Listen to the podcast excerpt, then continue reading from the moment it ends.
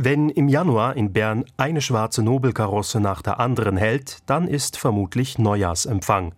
Dann überbringt die offizielle Schweiz ihre Neujahrsgrüße und empfängt die ausländischen Botschafterinnen und Botschafter im Bundeshaus. Gewiss ein traditionsreicher Anlass, für manche aber vielleicht eher eine steife Sache. Etwas weniger steif geht es auf jeden Fall seit Januar 2001 zu und her.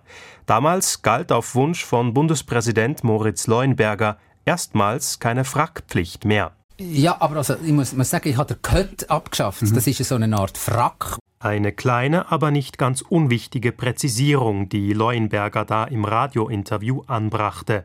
Denn Frack und Cutaway sehen sich zwar ähnlich, unterscheiden sich aber. Der Frack gilt eigentlich als Abendanzug und ist noch festlicher als der Cut.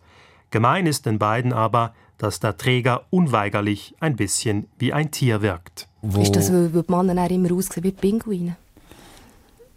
Ja, also ich kann nicht wegen dem abgelassen. Ich, ich fand das jetzt noch lustig. Für die Abschaffung führte Leuenberger zwei Gründe ins Feld. Erstens, die Kleidervorschrift sei nicht mehr zeitgemäß. Der Frack symbolisiert ja auch, auch äh, eine Erscheinung vom Staat, an, an, die ich nicht mehr glaube. Also, man, die Politik soll sich doch nicht darstellen als, als etwas Elitäres, das sich abhebt äh, wie ein, wie ein Premierenpublikum in einem Opernhaus, sondern, sondern das ist doch eine Demokratie. Ein weiterer Grund war, dass die Herren Botschafter selbst auch wenig Freude an der Vorschrift hatten oder an der Diplomatenmaskerade, wie es die Zeitung Der Bund nannte denn nur die wenigsten hatten einen eigenen Cutaway in der Garderobe, was dazu führte, dass der Neujahrsempfang vor allem auch für die Berner Kostümverleiher ein gutes Geschäft war. Ich habe letztes Jahr gegen die 45 Cutaway-Anzüge vermieten.